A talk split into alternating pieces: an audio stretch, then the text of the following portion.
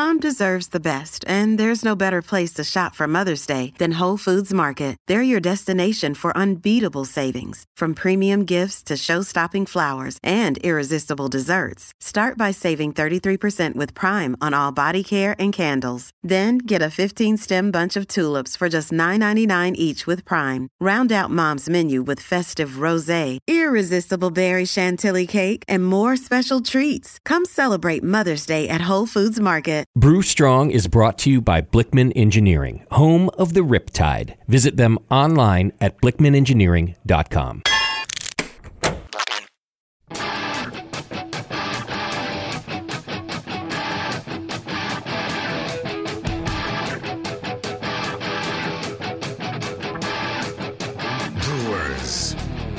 time for the beer radio you've been looking for. This is the show that dispels myths, tackles the toughest topics, and makes no apologies for geeking out on beer. Hosted by two guys that drink before they think Jamil Zainasheff and John Palmer. This is Brew Strong.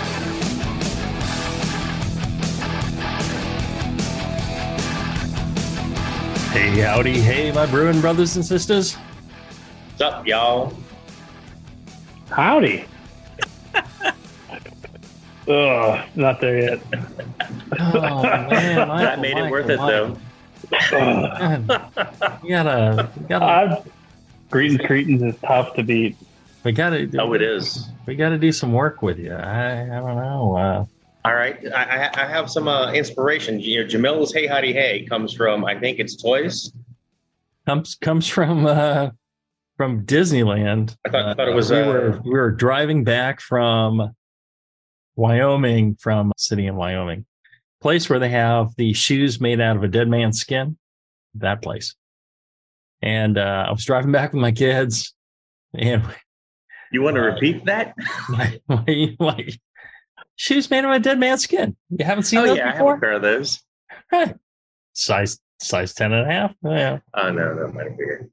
Yeah. There's a place where there's there's shoes made of a dead man's skin. So this guy was hung for, for whatever reason, you know, you know, robbing or whatever. And so the local like dentist or whatever, or doctor, he uh or mayor, I, I can't remember the story. Took a bunch of his skin and uh had some, you know, had it tanned and made had some shoes made out of them. There's a really good joke in that. Here you go. The man Uh, hung with his skin shoes, whatever. You know, no, no, it's it's a it's a real thing. It's it's quite fascinating. They also have a uh, uh God, where where am I thinking of? Oh, but they have a, a, a you know like a territorial prison there. You know, one of the one of the last operating gas chambers. operating. Uh, well, back in the day, okay, okay. they hung people, and you could see where they hung people, and then and then they moved something more modern, which is a gas chamber, and they still have the gas chamber there. You can actually sit in it. so, so I'm there with my two daughters. It got to be That's the part I was like, got to be like ten and eight or nine and seven, something like that. And so we're taking the tour, and there's, there's probably 20 people there. And they're showing us, and they go, This is the gas chamber. And the last person was executed in, you know, 1950, 70, whatever. And they said, you know, X number of people were executed there. And they go, Does anybody want to sit in it and get a picture? I'm like, Yep. My kids are like, Yep. And everybody looks at us like we are just like the the scum of the earth. like total disrespect, or, you know, for for the people who died there. Well, like, and people who died there, I don't know, they were killed for for some reason, I don't know. right, right. And uh, and so maybe they weren't the greatest of people. I, I don't know if anybody innocent was uh, was executed there, but we're like, yeah. And so we're sitting there, you know, we, we each sit there and take pictures, and everyone's just standing there judging us. It was hilarious. But, you know, I will say, sitting in a gas chamber where people were executed, it is a very weird feeling. I expect. It it was uh it was Rawlins. I think it was Rawlins. Rawlins, Wyoming, Rawlins, Montana. I forgive me. A wonderful experience to uh, check it out.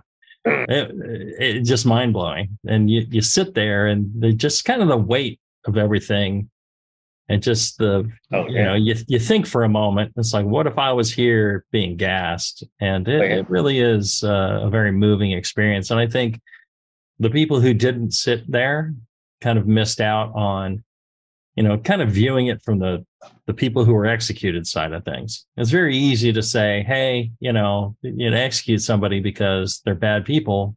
You know, uh, you, you you see from the other side a little bit, and maybe maybe we shouldn't be executing people so quickly, or you know, or you know, maybe there's some other option. I don't know, but it was it was pretty pretty moving to sit there. And my kids say the same thing, and I I think you know that was an important lesson for them as well. So maybe maybe I'm not so bad a parent.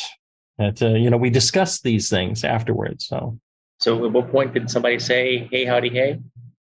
oh, anyway, yeah. so Anyway, we're driving back, and then my you know my daughters are choosing the music, and my youngest daughter, you know, she was into the Disney Disney tunes.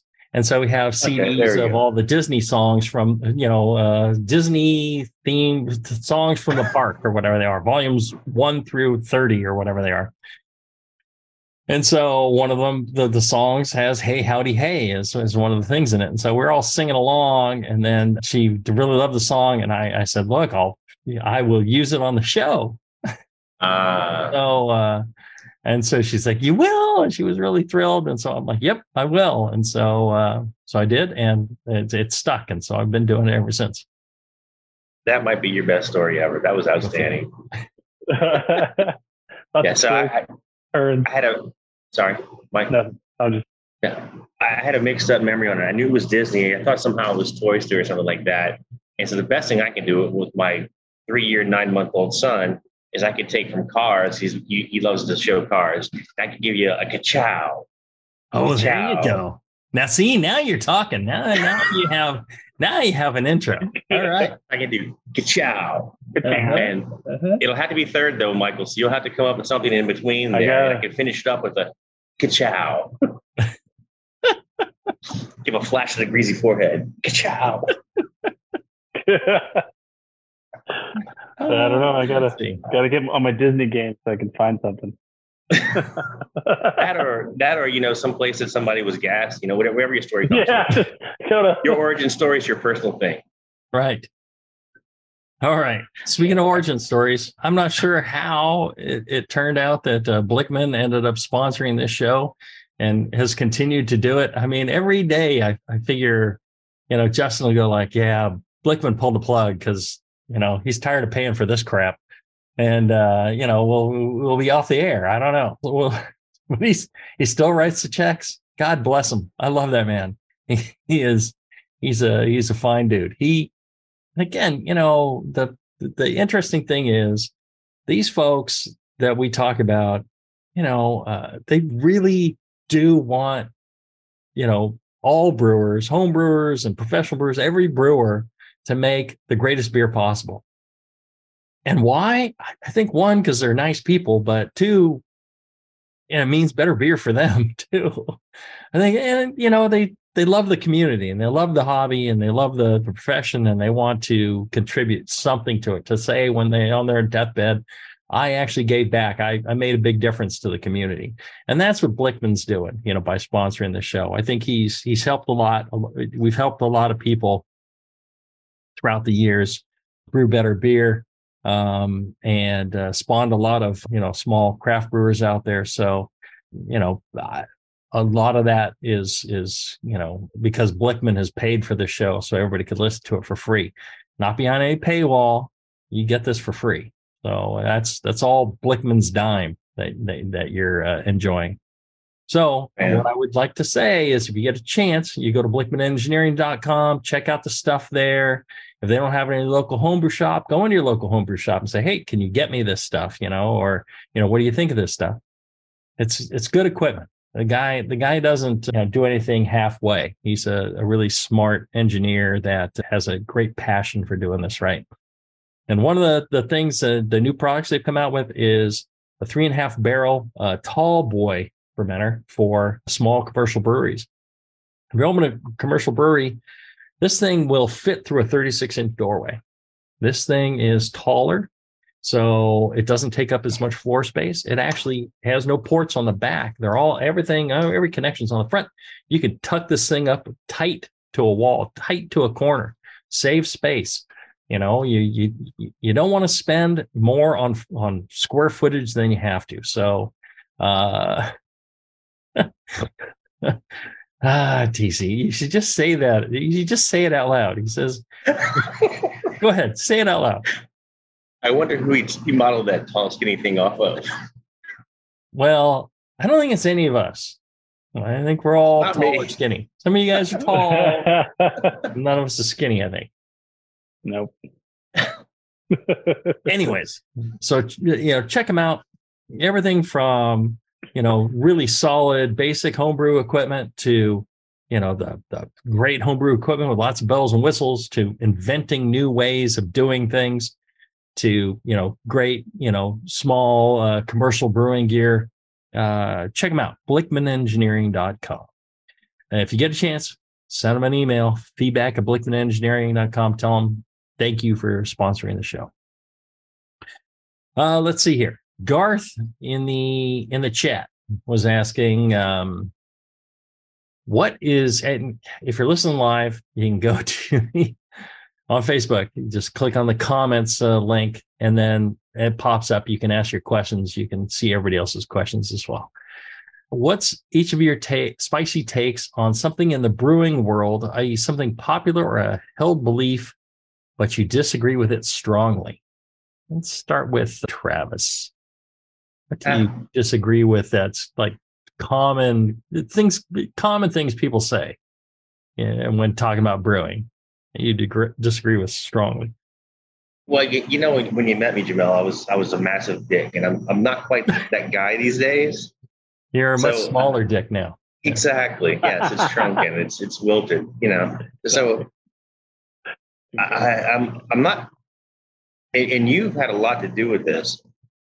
I'm not passionate about what other people shouldn't be doing, but I'm, I'm very passionate about telling them what I do. And if if if they don't want to do it, that's fine. Uh, I've had people like, "Why do you do that? Like, does it works?" Because I've had good success, just like the beer. So I, I really I really don't have this. Oh, that's crap. I've got some interesting questions. I really want to be on your Lallemand call if I can be on it, if I can get the time to be on it. So I've got some interesting questions, but I don't have any any that. I don't think. Sorry, I'm glad you started with me so y'all can build it up better and I just started off.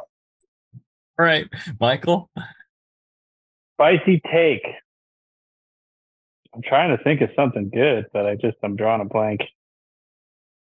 Uh, guys will let me down here we will come back to you yeah. Let me let me.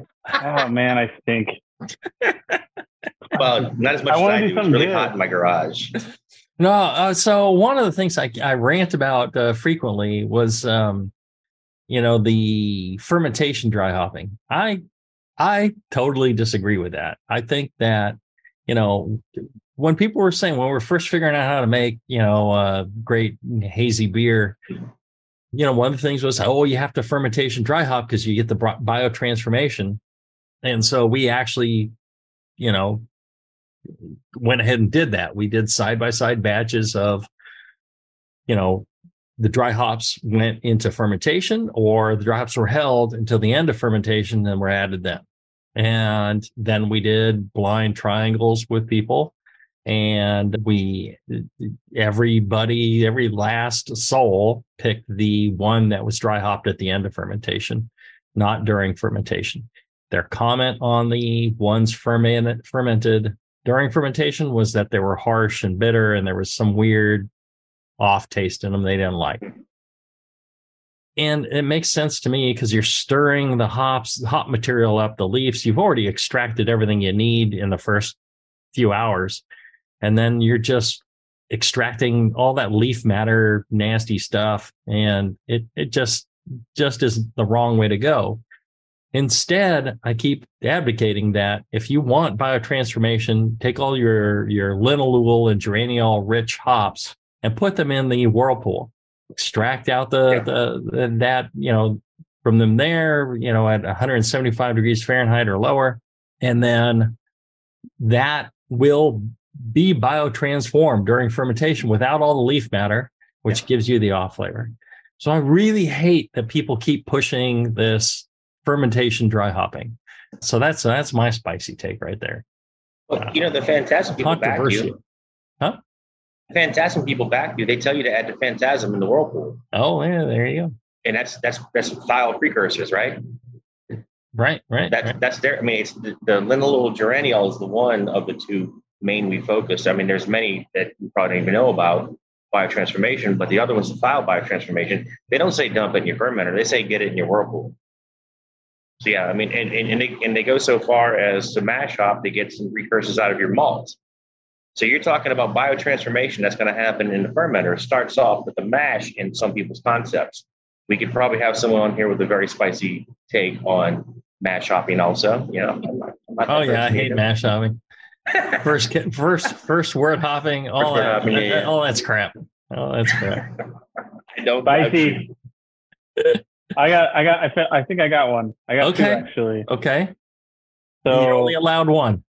okay. Well, I've actually gotten a couple times into kind of agitated. I guess would be a, that. That means it's spicy when you get all agitated. At yes. I uh, I really, really, really don't like when people say all hazy taste the same. That just all yeah, it's all the same. Yeah, that's or, nonsense. Or somebody says it's like you know it's not a good style or or, or yeah because they're all the same. And i just oh i just go into this big rant about all these things. And, and like you're saying with the the, the just the way that you make it it's there's so many possibilities. There's so many ways to express the flavors differently and more complex and more interesting. It's like if you're tasting the same thing every time i don't know what you're drinking but it's not stuff i'm making or stuff i'm buying. So right. that's i can that. expand on that yeah. that's that's the people who had three hazies and said they all tasted the same. yeah. I yeah, I mean, yeah, because I mean, there are. I mean, we, will go into this. There's a new def. There's a new name. It's not even that new. You, there's so many products you can buy to just dump right in your work these days. You don't just have to use hops. You can use incognito. You name it, and I think people abuse it. And I think a lot of those NEIPAs do taste the same. Mm. But then there are the good NEIPAs that don't all taste the same. So yeah. So anyone to me, anyone who says, "Oh, I don't like that style of beer," and they talk down about that style of beer as if it's a bad style of beer, they probably haven't had the good versions of that beer in, in general, except for the fruited smoothie thing. They all suck. Uh, I'm waiting for a good one. yeah. you, you haven't given up. Good for you.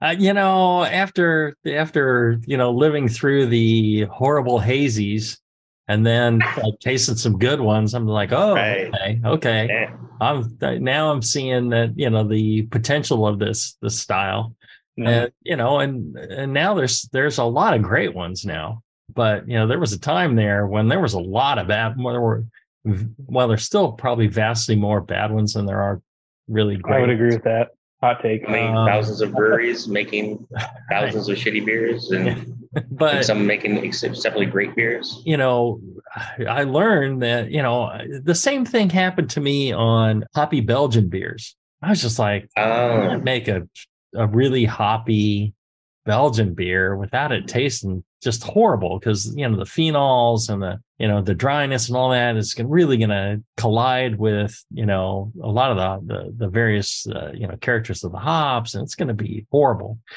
and then uh, Steve Vaccaro in uh, Captain Lawrence I had some of his beers. I'm like, oh my God. All right. Here's somebody who knows how to marry nice. Belgian character with hop character. And that was that was just, you know, a game changer for me. And so uh, I was convinced, yeah, you can make hoppy Belgians. But I, I I'm sure you can go back and find where I said, no, no, no, you can't you can't combine the two. It's just crap. I don't know if you put that. I was wrong. You know, same thing on the hazies. Hey, I'm wrong every once in a while. Newsflash for you folks who are listening. I make some mistakes, but hey, I, I, try. All right, and I will tell you when I'm wrong. As long as I know that I was wrong, I'm sure I'll tell you. I, I freely admit. Uh, let's do this. One quick short break, and we'll be back right after this.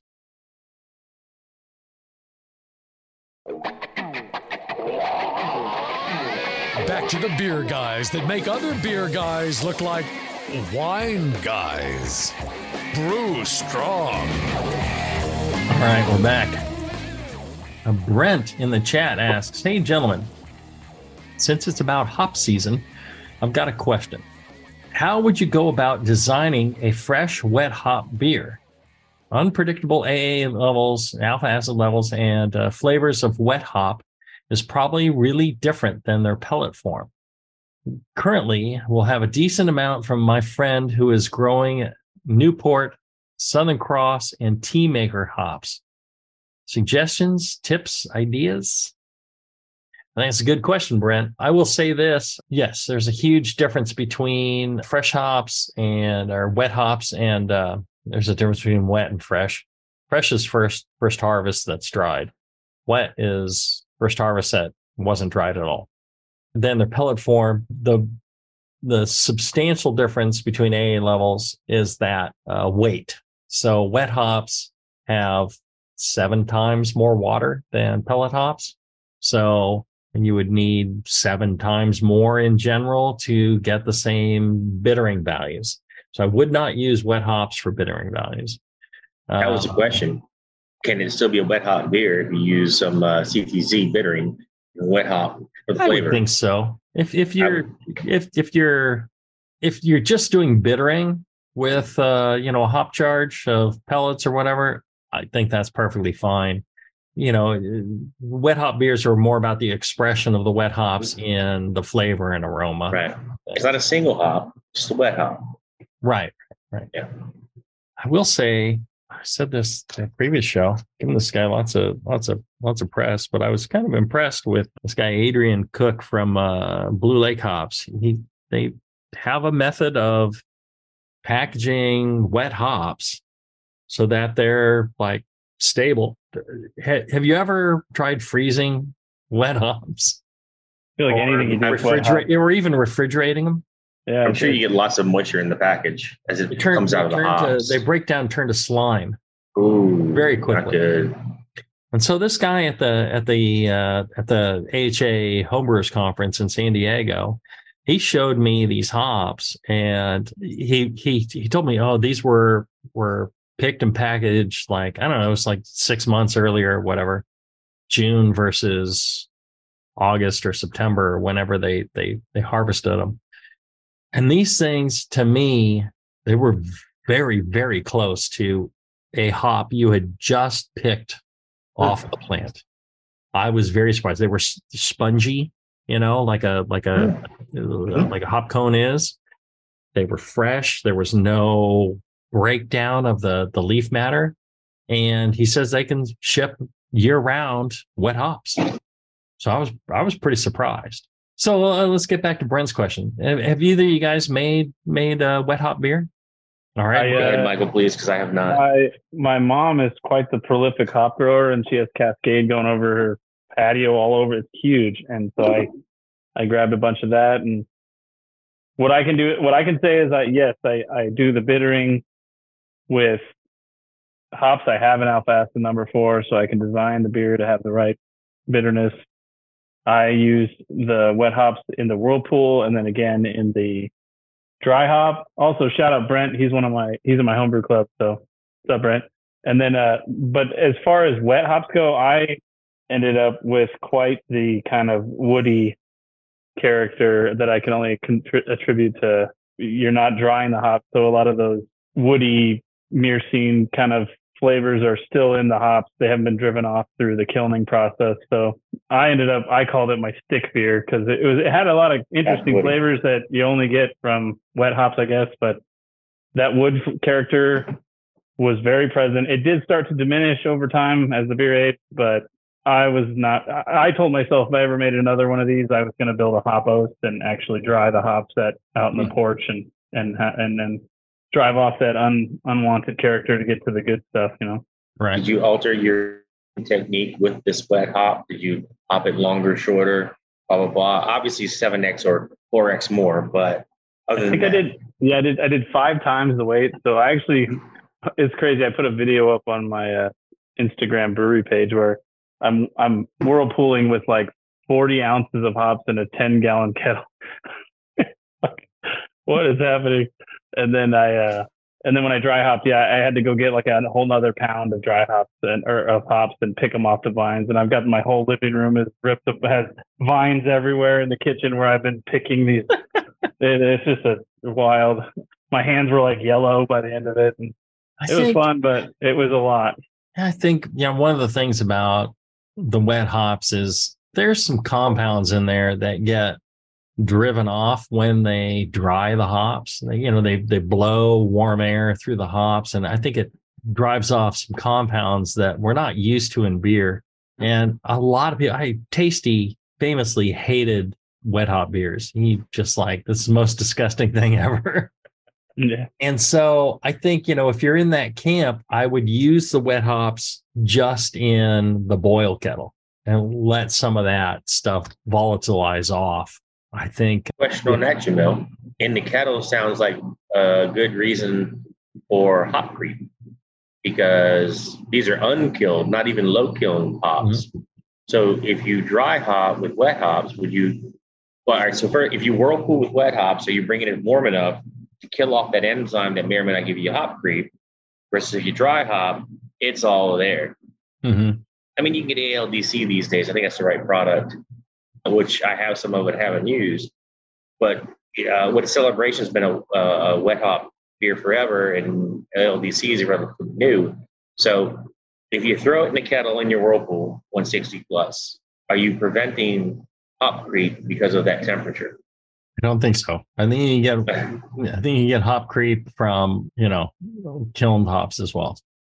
Th- Right. That is a good. Okay. That is a good point, though. I think if I ever, I'll rephrase what I said. If I ever do another wet hop beer using those hops, I'm gonna make a style where I'm not dry hopping. Like I'll, I'll do a pilsner or I'll do an American cream ale or something where it's wet hopped in the kettle, and I can see how that turns out. Yeah. I like that idea.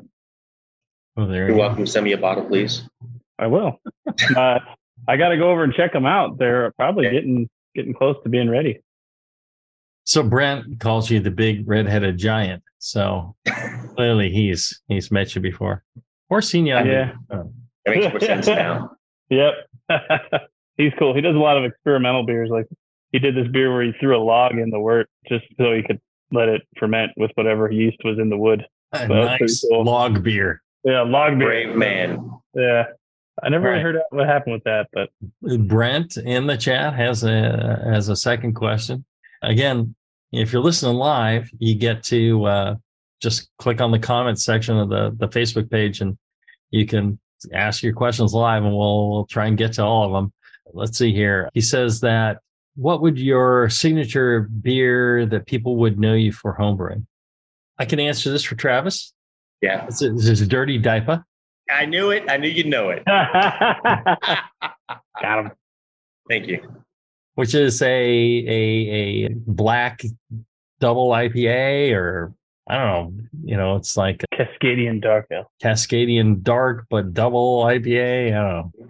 It's a really good beer. He, he, Thank you. He's he's tweaked and and refined that over the last decade, and uh, really made made it into a great beer. Michael, what what about you? I think my claim to fame currently is my single hazy. I call it Mosaic Implications. That's the one that Nice. took first place at NHC's first round. Didn't do so hot at the final round, but you know, I, I, It's a hard good style for a second round, et cetera, and, and shipping and all the above. oh yeah. Yeah. And but I'm I'm really proud of that beer. I I, I do a the non-GMO Tropicale yeast from White Labs that I think makes the beer just up a notch. And then I do a Mosaic. Or no, I do a yeah, it's Mosaic, Simcoe, and Idaho Seven, which gives a really neat, interesting flavor profile that I just think is it, like I said, it doesn't taste like normal like a some of the hazies that you buy. Uh, I can see the comments on Facebook where 80% aren't that good, but That sounds that's why I make them. That's why I make them myself. Yeah, and, and sounds I've worked a delicious to of- me. Yeah, yeah. I I a love lot those hops. So I'm I'm a hophead. I won't lie. So yeah, my hazies are kind of my my hallmark that I really really want people to appreciate that style because it's like for me it's a lot of fun and a lot more Mhm. uh, a lot more room to express different traits and stuff and and you know haze haze degree malt profiles, yeast selection. It, it for me, that's where I get my fun. Making classic styles is all good, but this hazy stuff is is the it's like an ocean of possibilities that I Now, now for me, you're gonna have to tell me. I, I don't know what would my signature beer be that people would know me for in homebrew. Well, well, Yeah. before I knew you, Jamil, it was obviously uh, drew a blank just like that. Probably about can of it somewhere around here. Uh, Evil Twin. Uh, But once you went Right. pro, I mean, uh, Shallow Grave, outstanding, and a medal. Evil Cousin, evil three. magnificent West Coast IPA. it was Evil three is the beer that like it made me like I tried that beer. I was like, wow, But Hmm. Wow. oh, hang on, hang on, I think on. I think I would hope that people would remember me for Evil Three because, of course, that's not homebrew.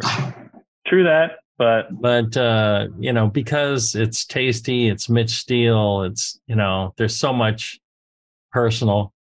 Michael Ferguson. Oh my God. Mufasa, hey Mufasa. you Oh, worry. Yes. I don't know if you had a homebrew version of it. This beer's Uh, outstanding. No, that was that was like the second or third beer we brewed when we started Heretic was Worry. It was a Chardonnay barrel aged Belgian golden with Brett and really, really a great beer. Oh yeah. Yeah. I, of all the beers, you know, that we made at Heretic, I actually have some of that in my my fridge because you know they're not going to make anymore. When it runs out, I'm going to cry. Yeah. Michael Ferguson, we should have him on the show. Huh? Says that's that's the issue. 80% of hazies just aren't that good.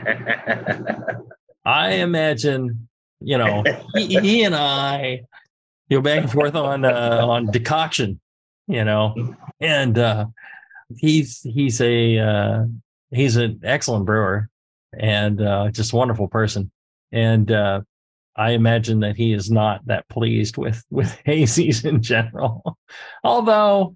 You know, he's an honest dude. So if he if he tastes something and it tastes good, he'll tell you it tastes good. I'll send him And, some. and- well, part of Mufasa's uh, legacy, you might say, but that's kind of uh, premature to say it, I guess. He, he's uh, he's brewed at Gordon Biersch for many years, right? Yeah, and then it was when I met him. He was in Las Vegas at oh, I can't remember the name of it. It wasn't triple seven or Whatever it is in Vegas, he never mentioned Michael. it. If you're still listening, forgot those days. uh, where were where are you brewing in Vegas? I met him in Vegas. Um, it was funny. I had so many entries to, to second round entries to ship that I got like a giant marine igloo cooler uh, to to pack all of them in there, and then ship this giant igloo cooler to Las Vegas. And it went to the brewery that he was he was the head brewer at, and uh, went in, and he was just like, "It's like, dang!" He's like, "If nobody's going to take this, he's like." I'd love to. I'd love to have this, this brand new giant igloo cooler. And then I wow. showed up and was like, "Hey, that's my cooler." And uh, I took my cooler back, but he, I, I think I maybe I owe him a cooler. But I remember it was it was some sort of rye beer that he was brewing there that was just spectacular. It was like the greatest rye beer I think I've ever had. And and he it was it was his recipe and his, his and he brewed it. I remember going into his fermentation room. There was like a sealed, you know, door and when you went through, there was a tray of sanitizer that you had to step in to sanitize your shoes before you could walk into his fermentation room. This is one of the reasons that I'll tell you why this guy is because he looks out for all the details. He wants to make sure that everything's perfect, uh, you know, in the in the fermentation. he's he's doing a lot to support the homebrew community here in Houston these days. Yeah. Yeah, I mean, he's available uh, constantly to answer questions, critique, etc. Tell you what you need, tell you what you should do. He always has. Yeah, he's outstanding. Super nice guy. All right, let's see here. Time for break number two. Gonna take a short break. When we come back, we'll have more of your questions right after this. Are you looking for a simple brewing system that's great for all grain brewing, but everything on the market seems to be full of compromises? Blickman Engineering has the answer. The Blickman Brew Easy All Grain Brewing System. The Brew Easy is a complete system with easy upgrades and a beautiful compact design, perfect for any size brewing location. At its core, the Brew Easy is built on two gorgeous Blickman Boilermaker brew kettles, a high temperature March pump, and either a top tier gas burner or the new Boil Coil electric heater. The Brew Easy adapter lid allows the pots to stack on top of each other, forming an efficient, strong, and compact brewing setup that comes in 5, 10, and 20 gallon batch sizes. Upgrade your Brew Easy system with full automated control by adding a Blickman Tower of Power temp controller and make moving around easy with the Blickman Kettle Cart. The Brew Easy is modular. If you already own a Boilermaker kettle, you can build your Brew Easy by purchasing just the modules you need. The new Brew Easy all grain brewing system. See it today at BlickmanEngineering.com and brew with Blickman quality on your new Brew Easy.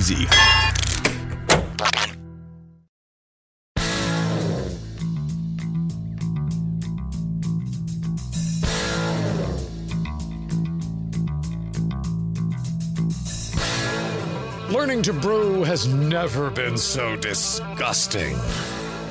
This is Brew Strong. All right, we're back. We're answering your live questions. Uh, a lot of good, a lot of good questions in the chat already, and we haven't we haven't uh, had a lot of chance to get to your questions because you can send your questions in if you can't participate live. You can send uh, email uh, Brew Strong at thebrewingnetwork.com. You can send your questions in. Uh, if you send your questions in now, I'm giving preferential treatment to the latest questions, and uh, you know, and then we're only mixing in a few of the older questions. So uh, I will get to every question that is ever sent into the show, but uh, sometimes it, it, may take some time. Let's see here. Uh, John says there are so many different yeast nutrients now. I still use Servo. Should I change it up? Mm. What are you guys using? I uh, actually only use nutrients in the starter, and I will do a gram per hundred billion started, and it's Fermaid which I bought at Brew Chatter RIP. But he talked me into RJ talked me into trying that out, and it's worked really well. And I think it really helps with. I like I like Fermaid O. It's um, essentially amino acids and and other nitrogen that the yeast can take up in organic form. It's super helpful if you're making meads, ciders, things like that. That has, or if you're using a lot of adjunct sugar, something like a, a, a Belgian where you're putting maybe 20% sugar in, you, you, you need to supplement the the uh, the FAN. Okay. So, but you um, don't use any during fer- uh, the main ferment. How about you, Travis? Sorry, Mike, because I really want to come back and ask you that question too about that. But uh, I, I, use a I use Wyeast product that's a mix of dead yeast, etc., for my starters. But for when I when I pitch and repitch, it's it's zinc all the way. We had a discussion about that, and I made a calculator about that that I probably didn't share a few discussions back. Mm-hmm. Yeah, so so, so starters. Sorry, Mike. No, I said I remember. Yeah, yeah. You remember that I didn't share it? I think I was supposed to share what? it. I forgot until just you now. Bastard. Yeah. yeah. So yeah. So I use the Wyeast stuff. It's because I just use a pinch in my little uh, not in the starter, but also in my starter work because I, I wake up my yeast on a repitch. But specifically on brew day, I'm using a, a zinc heptahydrate, mm-hmm. which is easier to deal with than a monohydrate by far. That's that's my nutrients. You need like seven times more. Close to it. Yeah. That H2O is a lot bigger than that Z. Hepta seven. Seven heptas versus mono water molecules yeah. versus one mono, water molecule. Yeah. So one zinc, one little only yeah. zinc. Yeah. Uh, yeah, it makes it a little easier when you're, eh, eh, eh, you know, as a homebrewer, you could you could use either. Either way, you're going to have to dilute it with water because you don't want to overdose on on zinc.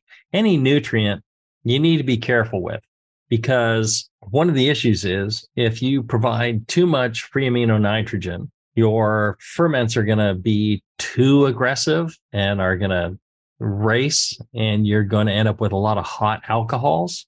So, if you listen to the previous show where I bring up this paper, amino acid permeases and their influence on flavor compounds in beer, they mention it in there, but the the issue is there's generally enough free amino nitrogen in an all malt wort, so you don't need to provide more to the yeast. So you you should be fine in that when you're fermenting for flavor. If you provide too much, the fermentation is going to race. It's going to produce these these amino acids are going to pr- produce additional flavor compounds that you don't want. Uh, Michael's using it in his starters. You're not drinking the starter wort. You're not going to include that in your in your beer. You're going to you know let you're going to decant the yeast from that starter and just use the yeast, and so you're fine there. But if you if you add too much, you know, a lot of times people will throw in a lot of uh, you know a DAP or you know uh, things like that, and that's going to be too much and you're going to end up kind of screwing up your your ferment. So uh, your flavor profile, should I say? So you want to be careful with that. You know, zinc is an important nutrient, especially you know when it comes to and and one of the reasons I always supplemented zinc is because the zinc and other compounds that can take the place of zinc in yeast. It's dependent on where the malt was grown, the soil conditions, things like that. Because the the the the, the barley plant takes it up from the ground into the into the the, the barley that you used, and it's going to vary depending on the con, you know the conditions that it was grown in, and so you don't want to be deficient on that. That's a, a key part of fermentation, but you also don't want to overdo it either, which is Travis was talking about using heptahydrate, which has, you know, it's seven times the weight of monohydrate. So it makes it a little easier to, to work with in that you're measuring larger amounts. But again, larger amounts in the homebrew, homebrew world is you're talking about, you know, milligrams of, of this stuff. So it doesn't take much so you what you do is you you measure out a, a bit, you you mix it in, you know, some sterile water, you know, in a liter of water, and then you use however many mils of that solution per per batch. It makes it much easier. So yeah. Yeah, let's see here. Joe from uh, Thailand, he was asking about again about we talked about recirculating the hops, dry hops in the fermenter in the previous show, and he was asking about what type of pump is good for you know dry hops and agitating dry hops. Yeah, at Heretic we used a standard brewery pump, low oxygen brewery pump for the recirculation of uh, of the fermenter. Uh, we talked about doing a peristaltic pump, and as long as you have tubing that is not oxygen permeable, you should be fine with a peristaltic pump on the homebrew scene. I'm not sure what material would be the best. Don't use silicone. It really allows a lot of oxygen through. So, is isn't it a shame that a lot of the uh, newer tubing you wouldn't want to put in a peristaltic? Mean, we have glass line tubing these days, right? Super impermeable, but I don't think it will survive a peristaltic. Right you need you need flexible tubing to yeah the the rotors going around it squishes the tubing and it, you know pinches the tubing and then pushes the liquid forward until the next pinch you know essentially grabs it and pushes it forward there's generally three of those things in a peristaltic right. so i don't do what michael said but i'm a big fan of what he said and i know you do it you have done it in certain instances on the pro level of using something like CO2, hmm. disturb it and knock it up, right? Yeah, you could. You, you don't could, need to pull it out and redump it, right? Right? No. The problem, the problem is truly getting it stirred. Yeah, I could see blowing CO2 through the bottom or nitrogen through yeah. the bottom, depending how pure your nitrogen is. Even CO2 has oxygen in it. Nitrogen, depending how pure it is, even then, a little bit of oxygen, not a not a problem because there's a ton of yeast in there. But yeah, you could blow it up through the bottom and stir it. Just depends. Uh, you know, most of my experience with this is in the commercial world, and you'd be shocked at you know how big these cones are and how difficult it is to stir up everything from the cone. And and really you know even just um, when it comes to multi batching into a large fermenter one of the problems that happens is the beer doesn't get stirred up enough. You can pump it in there and it just forms a layer up at the top yeah. and then you get a, a, like a thermocline and then your your, your uh, temperature sensors go off and it, it's just a huge problem in the commercial uh, industry so one of the great things about homebrewing and i've said this over and over is that you can manhandle your mm. or, or woman handle your uh, your fermenters so whatever your hands look like, man hands, woman hands, whatever they look like, doesn't matter. Whatever it is, we're all fine with that.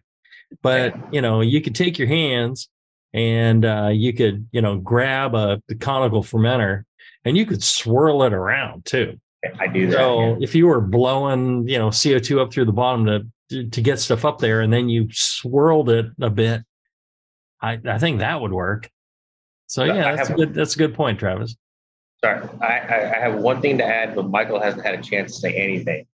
So uh, we don't care about Michael. He's we love you, his, Michael. His intro was terrible. So we're we're we're done. I own that though. I own that. Let's be glad he's not keeping score tonight, Michael, because I think we both suck. But anyway. Uh, oh yeah, I, right, right. It's supposed to be. I had a couple. I did have a couple questions about pumping because I can imagine on a 120 barrel fermenter, any you know purging the lines of, of, of oxygen and stuff isn't quite as imperative as it might be on the homebrew scale, where you know the volume of that tubing is is non-zero for a tiny little fermenter, in five gallon, even a two gallon, whatever. So I was curious, maybe for the homebrewer out there, if you had any good ideas to purge the pump and the suction and feed and discharge line of air before you, you know, a good way to prime the pump or something. I was mm. thinking you might even like turn that thing on and basically let it spill out and then yeah. turn it off yeah. and then hook Absolutely. it up. Is that? Yeah, you'd hook it up, squirt a little bit out, and then hook it up. I know how much you like squirting a little bit out. Exactly. Yeah. Oh, so, see, so, now you you fit right in. Hey, you squirt a little bit out your hose, and then you hook it up. Yeah. Every time I, I but it, can't be that far off to what you do when you transfer your work, uh, your beer, Michael. You know, like uh, when I hook my hoses up, my hoses have been sanitized, purged with CO2, capped off the ends. Uh, I bet you're doing something at least as good as what I'm doing because yeah. uh, your, your, your number one style is NEIPA. It's far more critical than my number one style, which is a black double IPA. No one's going to see a couple degrees later. So yeah, yeah, so, I mean, I mean you know, sanitize your lines, purge your lines, design a system that can be capped off, and then flush it with the, the, the beer before you start doing the recycle. Right. Yeah. I yeah. For me, when I transfer, like if I'm racking, I will actually have a a partially carbon, a partially pressurized keg, and I actually will hook up. So I'm like pushing CO2 out of my racking tube as I hook it up. Same so thing. a little bit like, and then I seal it all up my, my hoses are pre-purged with CO2 and capped off to a degree, and yeah. my keg is pressurized and blah blah blah. Hook it all up. But yeah. so the only thing I can add, and one thing I get a knock on that that actually currently seems to be a bonus. I use hop screens because I can't stand to deal with plugged up kegs trying to transfer beer in and out. I just don't have the patience for it. It just freaks me out that I'm just going to screw up my entire beer. So my, my current hop screens are slightly customized and they're narrow enough to fit end to end horizontal in my fermenter. And they are right now in my fermenter at the top. Hops are in solution. They're not at the bottom sitting on top of the yeast gate. So where I get knocks because oh you got the microscope hop screen you won't get you won't get it the blah blah blah your beer won't see it. Mine are floating in my beer, not at the bottom of beer. I did my second dry hop tonight and I added my second tube, and the first tube's floating there right at the top. So two days ago when I dry hopped, which is a long ass time in modern modern hopping, it's been sitting there in the beer the whole time, not at the bottom, not on top of the cone, in the beer. The one I did tonight, I expected the same thing. I won't see this one because next thing I'm going to do is transfer after I chill after a couple days. But so my hop screens are in the mix, not at the bottom, Yeah. not seeing much of the beer. The problem is how big is your hop screen? Well, small enough so they can they can be uh, horizontal because uh, the 11 inch are too tall and wouldn't fit Okay. in my my smaller one. So these are just like 10, 9 three quarters, so they can be parallel in Across my the, fermenter. the entire fermenter? upper. Yes, Right. See, I Yeah. think that would be fine if you were recirculating the beer. And the the problem is, you know, you know, um, I'm sure you've seen, you know, fermentation where all the if anybody's done it in a carboy where you see the Oh, yes. the, the bits of Oh. yeast and everything swirling around. That's, That's what I miss about the with the hops. I miss that and you about only stainless. Need don't get to that see that. you only need that for a few hours. Yeah. And and that really extracts everything. If if it's all sitting there in one one spot, I think that's that's the issue. I think you're doing better than you know letting it all sit in the bottom of the cone. But but I think you know everybody would do better to you know quickly Yes, extract the the good good stuff out of the the hops. Do and not disagree. Get rid of get rid of the leaf matter. The leaf Yeah, matter not is not your friend. I Well, think. last question I got. So, homebrew scale and commercial scale, I guess maybe they're the same, but where is your suction for your pump coming from? Is it the racking tube? Is it the bottom of the cone? No, it's got to be your racking tube. You got, you got to pull above the yeast. That's a, that's a good question. And I'll tell you what, I will answer that right after this short break.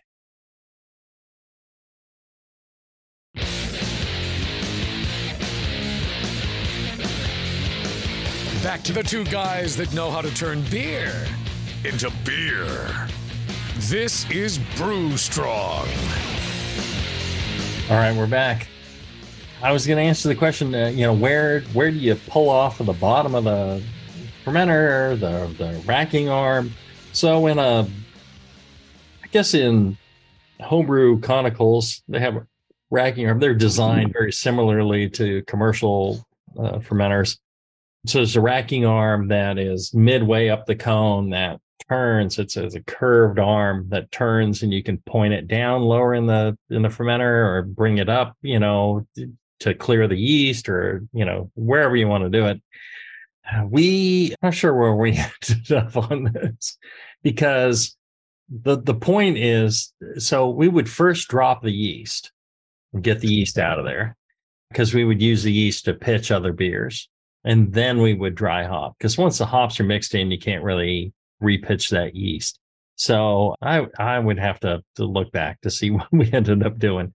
But we tried both off the bottom and the racking arm and i think i think my initial feeling was let's just pull off the bottom. And i'm pretty sure that's what we ended up doing was we just stuck with pulling directly off the bottom because once we had dropped the yeast, it really didn't matter. And if, you know, a little bit of yeast recirculating around is no big deal. But we wanted to make sure we really cleared the cone. And with the racking arm, you're not going to clear the cone. And we wanted to, you know, have it as homogeneous as possible. And then if you're a commercial brewer and you're you're looking at doing this, you know, you don't even have to let the beer settle. It depends on what kind of centrifuge you're using. But if you have a centrifuge, you can recirculate the beer for three hours or however many hours it takes you to get a nice good exchange and extract from the hops. And then you can or you can even do it longer and then just go straight to the centrifuge where everything's in suspension. So you can your centrifuge can can pull out the hops and all that depending on the centrifuge you have and you know get your your your beer clear like that if you don't have a centrifuge or you're not doing that i mean we ended up just letting it settle overnight then drop dropping the hops and then we would run the centrifuge with from the racking arm and avoid the the mass of uh, hot matter and yeast and stuff like that We were making super hoppy beers. yes Other than that, I feel like you're showing off, maybe stroking a little bit. You know, yeah. Sorry. I, I would also think too, like you, you you charge the hops, dry hop, and then kick the pump on. Don't let it all get to the bottom, and then try to kick a pump on because you're gonna just clog. right I would I would say it's the hops are in and then pump on right away. Right. I'm honestly, you got me thinking. I want to try to if I can find a good pump online, Try it. Absolutely, absolutely, you should, you should give it a go. A little homebrew setup. Ah, let's see right here. We got a question from uh, Spencer who says, Hi, Jamil. I'm currently head brewer at a small brewery in the KC area, Kansas City. I love Kansas City. Is that why you selected the question? No, this is uh, June 2nd, 2023. A great barbecue, great beer, great people, great football. You know, it's a great town, great baseball, uh, great uh, MLS now, you know, great, great place. Yeah, one of these days, Travis, I'm going to get you out there. Absolutely. I'm I'm ready for it. I think. T Rap's a bit young, but yeah, I want to go. We're going to go for a football game. The number of times he told me he's ready for it and then really wasn't, I'm just saying. um, I will leave the name out in case I'm not here in six years when you get to this on the air. I'm a stickler for knockout uh, pH and uh, am wondering if through your pro years and ungodly spreadsheet prowess, there's a mere that is mere mortals can only dream to obtain. If you ever found a way to more accurately calculate the acid additions for wort acidification, none of the calculators for water seem to even get close due to the fact that you have water chem and the buffering capacity of the sugars and other problems or other proteins in the wort against uh, against you. I have been using Beersmith's mash acid calculator, and while that has been uh, dead on a couple of times, it tends to be hit or miss. Sometimes way over or way under. Uh, what do Comments, guys think? theories, and questions. Now, both of you guys probably use Beersmith. Yes, I do. you do. I have. Michael does not. I use I use Palmer's water profile app. Uh, Oh, nice. The one uh, he, he offered in the water boat. Mm hmm Or But it's- it's like- It's on my phone. I can just bang bang. oh, bang. nice. now, do you do, do you feel like gives you? Have you tried Beersmith? I have not. I actually use my own spreadsheets where I Right. grab the. You like yeah. me, you try the free stuff and you, and you and you just make your own stuff. Yeah.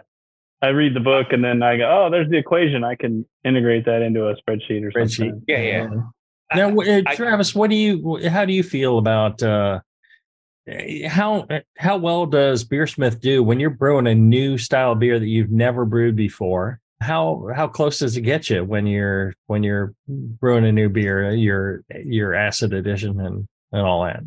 All right. So it, it's it's two part answer because your question is not the same as our gentleman's uh, question.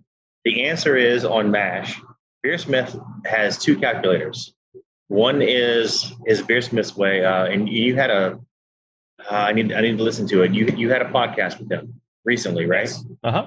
Yeah, I, I need to ha- I need to listen to that. I, I'd love to listen to that because I do use his software exclusively. Uh, You should but have him on this show. I'm going to make myself a note. don't do it at three in the afternoon, so maybe Michael and I can join in. But anyway. but, but uh, now his his software gives you his calc and it gives you uh, Brune's calc. What, what's his name? The gentleman that does the the Brune spreadsheet. It's anyway. He gives you two Uh, calcs. Ty. I think so. Yeah. His his software lets you select. I use the acid edition that puts me dead center between the two, and I am real close to balls on every time, especially uh, with bigger beers. Uh, I mean, if one says I need three mLs of phosphoric, one says I need six L's of phosphoric, I'm adding 4.5. I'm, I'm usually targeting 5.2 on the mash. And here's my clarification. And, and I get real close to 5.2 on the mash. But our, our gentleman's question was on knockout, and none of the above talks about knockout. All the above talks about mash, not knockout. Hmm. Post brewing pH. Well, knockout Sorry, is going to be dependent on, you know, the boil, Yes. how vigorously you're uh, boiling. and maybe your whirlpool hops, etc. Yeah, there's there's there's some you know uh, inputs into that. Uh, Although you know, knockout pH only drops a little bit. and I versus would mash say, pH. Yes. So you hop, you you, you uh, a hefty dose of uh, bittering hops and a great whirlpool, and your Yeah, pH but is. if you if you have a high mash pH, you're gonna have a high knockout pH. I have a five two mash pH almost every time, and I have a five four knockout if I don't add more acid. Hmm. Interesting. But that's that's anecdotal. My my data, blah blah blah. It's not science, nothing like that. All But right. um, anyway, well, uh, what we need to do is get Brad on here and uh, and discuss this in depth. All right, Michael. Well, I don't know. From the water guy, I guess that's my job. But I would say a couple things. Knockout pH. I'm having trouble really determining the drastic importance of that because right after you knock out, you're gonna pitch yeast, and yeast are gonna go to town, adjusting the pH to whatever they want. I mean, I almost think it would be more if you're trying to build in in how to brew. I took a note here. Achieving the particular beer pH starts with the water chemistry and the mash pH, and that's John Palmer from his book to your ears. I would Oh, I would agree with that. Yeah. Yeah. and so and he also says like you know if you're you're you're doing these beers and you're getting to where you feel like you're getting all the flavors of what you're doing, your pH is where it should be for the final beer pH. And uh, I, I just think if he really wanted to do it though, like he wanted to nail your, the only way I can see, especially because, like you said, this is a soup of probably thousands of different molecules interacting with each other. There's real no way to construct a model to hit it dead nuts on first try. You're going to have to iteratively Right. adjust and and and bracket, as they say in in the I mortar. feel the same way about IBU. You Yeah. know, there's no calculator that can really Yeah. uh, identify it. You know, it, you you hit it right in one model, you're going to miss on on some some other technique. So, right, that's that's an excellent point. All right, so what we should do is have Palmer on here, so you can, Michael, you can you can rail him with all your your water questions. I wouldn't rail him. I would say. I mean. I I have a. You know, How, how many people have railed him? I'm just saying. I don't know. Yeah, That's but all right. I Really? like John, and I don't know if he understands my humor, so I will say nothing. he doesn't understand my humor. So, uh, But he likes you too. but It's, yeah, it's, yeah, not, yeah, it's two know, ways for y'all. Sixteen years I- through, I, I, I don't think, uh, he's I don't think, he's I think some he's used to, he's used to my stupid humor. He he's no, he's he's come back with zingers back in. yeah, he brings the heat with the inappropriate jokes. I'm just saying. All right, we're gonna squeeze in one more question for William because he is asking live in the chat, which is, uh, you know, if you're if you're listening live, you can go to uh, Facebook and listen live, and you can uh, click on that comment section, and then you can ask your questions, or you can listen, you can see everybody else asking their questions. William asks uh, Jockey Box question: What do you recommend when storing between pouring? Some recommend storing a solution of Star San in lines and coils cold plate. I haven't had issues with Star San and quality stainless, but I've had issues with Star San and beer lines. Star San and beer are both acidic, but Star San surfactant concerns me. Um, I'm I, I'm going to jump in Michael's on give me a shot first. He's a chemie. right, but the surfactant, I don't know, but not the issue, right? the it's not not not necessarily the issue, but the uh you know uh, the acidity. Sure, you know, Star San is far more acidic than beer, and this is where I would you know ask Palmer for how does this interact with metal, Hold off, and Mike. the the issue the issue would be you know any sort of air liquid interface on the metal is going to be a problem. It's going to corrode at that point for sure. I yeah. I know part of what Mike's going to say. okay. Well, all right. Mike. Di- What do you think? Dissimilar metals and acid. I was gonna say. Well, there's no this is- dissimilar metals in there. He's got the whole jockey box. He's got tubing. He's got clamps. He's got faucets. He's got a cold plate slash coil. Mm-hmm. There's some dissimilar metals in there, and it's not going to be a good thing. Well, I, the dissimilar metals need to be adjacent to each other. No, they don't. That that that's that acid will be the bridge. That, Oh. That's what makes a battery. Oh. Like Well- electrolyte. I mean, how how far apart? Oh, a hundred a hundred miles doesn't matter. Salt water corrosion. Bam. It's not going to be good. And, and that's where my recommendation as the resident chemical engineer is to dry everything thoroughly.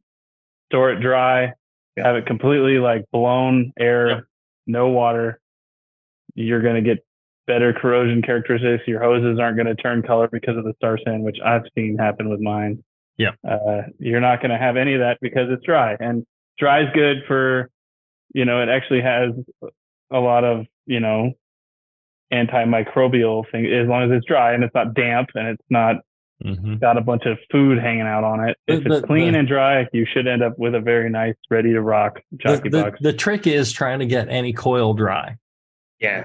Well, I can tell you, humidity So- here sucks balls. Right. But- and but you, you you can you can try and drain any coil of metal and unless it's perfectly designed there's always there's always some more you know liquid that comes out of it. Every time you blow on it you get more. You can you can store your your uh, counterflow chiller and you know a year later you you thought you blew it all out. A year later you can blow some more liquid out. So But it, it's, it's it's, it's, faster. it's very difficult to get it dry but I, I agree 100% with michael.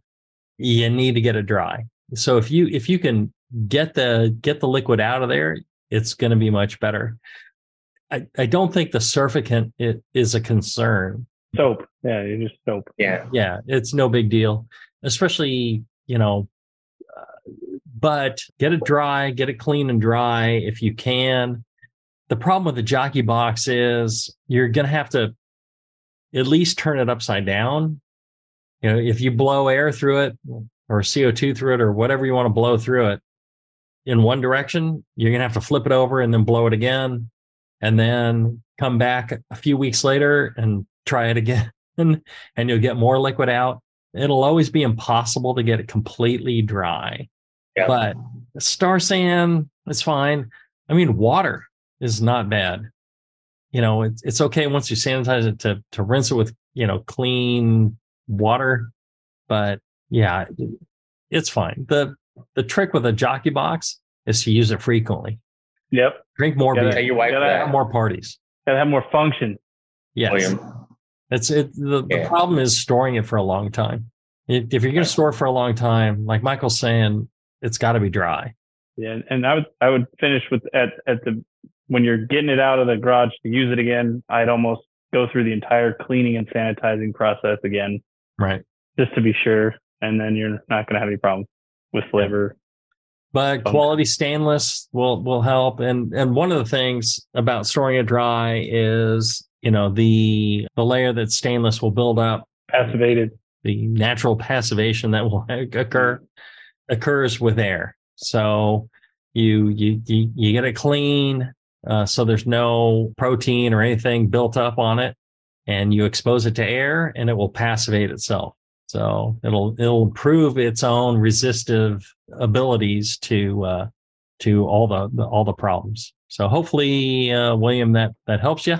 Thanks for for tuning in live. Thanks for asking a question we really appreciate everybody who listens. And uh, if you appreciate this show, please, please send an email to feedback at blichmannengineering.com and tell John Blichmann how much you appreciate the show because he's paying for the show. So uh, if you don't tell him how much you enjoy it, eh, he may stop paying for it. So please uh, make sure you you let him know that that you appreciate it.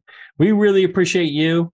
We appreciate that uh, that you listen. We appreciate that you ask questions. Again, if you have questions and you can't tune in live, you can uh, send them to uh, Brew Strong at the brewingnetwork.com. And uh, we're actually getting to the new ones really quick. We're not we're not uh, leaving them too sour for uh, decades. We will get we, we're, able to keep up now. Uh, at least at least right now we're able to keep up. So ask your questions, or you know, pay attention to uh, you know um, uh, social media, Facebook. I, I posted on uh, Jamil Zainasheff on Facebook. I posted on Mastodon under I don't know Jamil Zainasheff, Mr. Malty, one or the other. Twitter, it's Mr. Malty. Instagram, it's Jamil Zainasheff. Travis is the beer ambassador on uh, Twitter. Twitter, I think. Yeah. Yeah. TC Conville. Oh. uh, The beer ambassador. the beer, Beer ambassador. The beer ambassador. Yeah, I made up that stupid Yeah. word about two decades ago. Yeah. There you go. The and beer ambassador. Facebook, all that. And then Michael, what about you? On Instagram, I'm South Reno Fermentary. So all one word, or no, actually there's underscores. South Reno Fermentary, and then on on uh, Underscores, On couple of ampersands. Yeah, yeah. yeah, all kinds of stuff because you know you gotta. But that's where I actually posted about the show that was going to be on today there, and so I think that's why some of my I had one of the guys I know post about There it. you so go. Pretty cool. I will I will link you if I know what your social medias are. There you go. There you go. All right. Uh, well, thank you, everyone. Uh, appreciate everyone tuning in. I appreciate everybody listening on the podcast. I appreciate uh, our co-host uh, Travis Gomble, Michael Person. Appreciate appreciate all the effort everybody puts out into this, and especially John Blichmann. We're paying for this, so Thank you, John. the rest of the world Thanks, John. doesn't have to. all right. Till then, everybody, brew strong. Brew strong. Keep on brewing strong.